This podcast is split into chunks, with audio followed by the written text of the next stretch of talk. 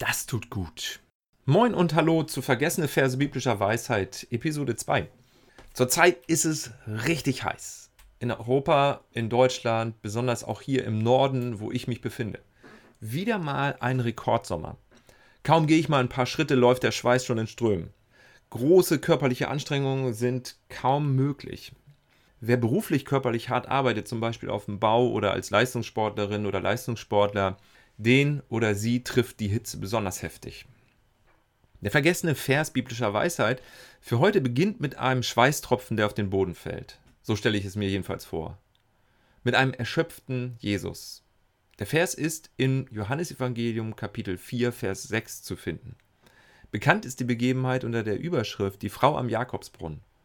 Eine der großartigsten und tiefsinnigsten theologischen Gespräche wird durch diesen unscheinbaren Nebensatz eingeleitet.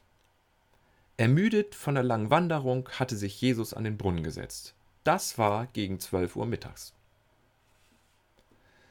Der jüdische Lehrer Jesus kommt also in der Mittagssitze erschöpft bei einem in Israel bekannten Brunnen namens Jakobsbrunnen an. Er war länger unterwegs gewesen, und zwar zu Fuß. Daher ist er ausgelaugt und müde. In seiner Erschöpfung setzt er sich entweder auf den Boden an den Brunnen oder aber auf den niedrigen Steinrand, falls der Brunnen eine Umrandung hatte. Die Formulierung lässt das offen. Eine Samaritanerin kommt aus Sychar, um Wasser zu schöpfen. Er bittet sie, ihm zu trinken zu geben.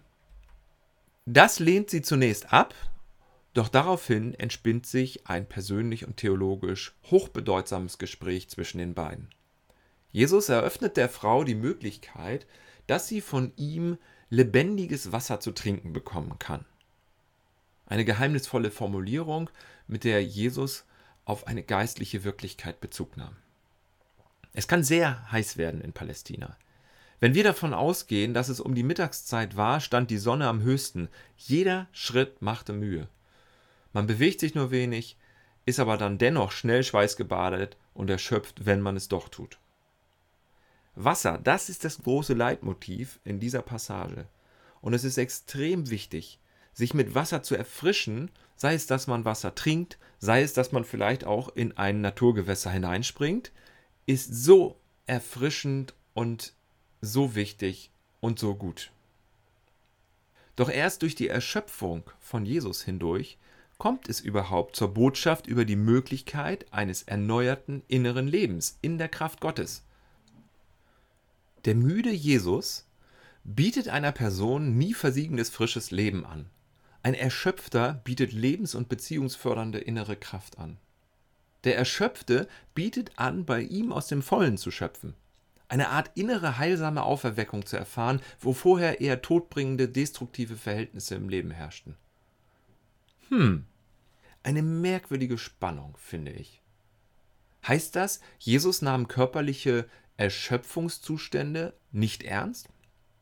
Wertete er alles Materielle, alles Natürliche ab, um zum Wesentlichen der inneren geistlichen Wirklichkeit vorzudringen? Oft hat die Kirche mit ihrer jahrhundertelang und unter anderem auch vom Kirchenvater Augustinus befeuerten Körper- oder Leibfeindlichkeit tatsächlich sogenannte äußere und körperliche Befindliche und Bedürftigkeiten abgewertet. Die Auslegungsgeschichte dieser Episode zeigt, dass in Kommentaren schnell und ausgiebig zu den großen Themen wie dem Abstand zwischen den Kulturen, damals Samaria und dem jüdischen Volk, oder dem verheißungsvollen Versprechen eines neuen, dynamischen inneren Lebens, oder der Frage nach dem treffenden Ort und der Art und Weise von wahrer Anbetung, sowie der großen Frage nach dem Weltenretter, ob und wer er sei, all diesen Fragen wird in dem Gespräch, in der Begegnung zwischen Jesus und der samaritanischen Frau nachgegangen. Große Themen, viel Stoff zum Nachdenken und viele Möglichkeiten, zahlreiche Bücher darüber zu schreiben.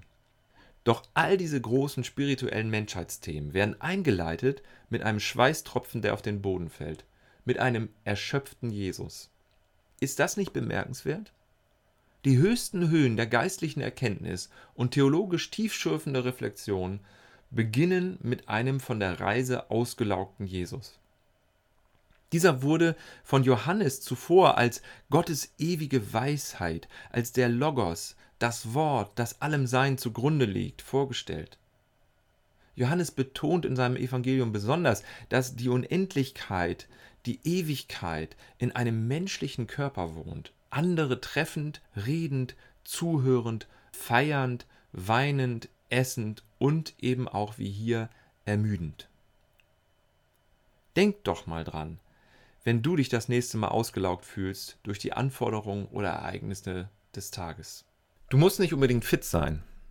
Du musst nicht unbedingt fit sein, um eine lebensverändernde Begegnung zu erfahren. Du musst nicht unbedingt fit sein, um etwas zu bewegen.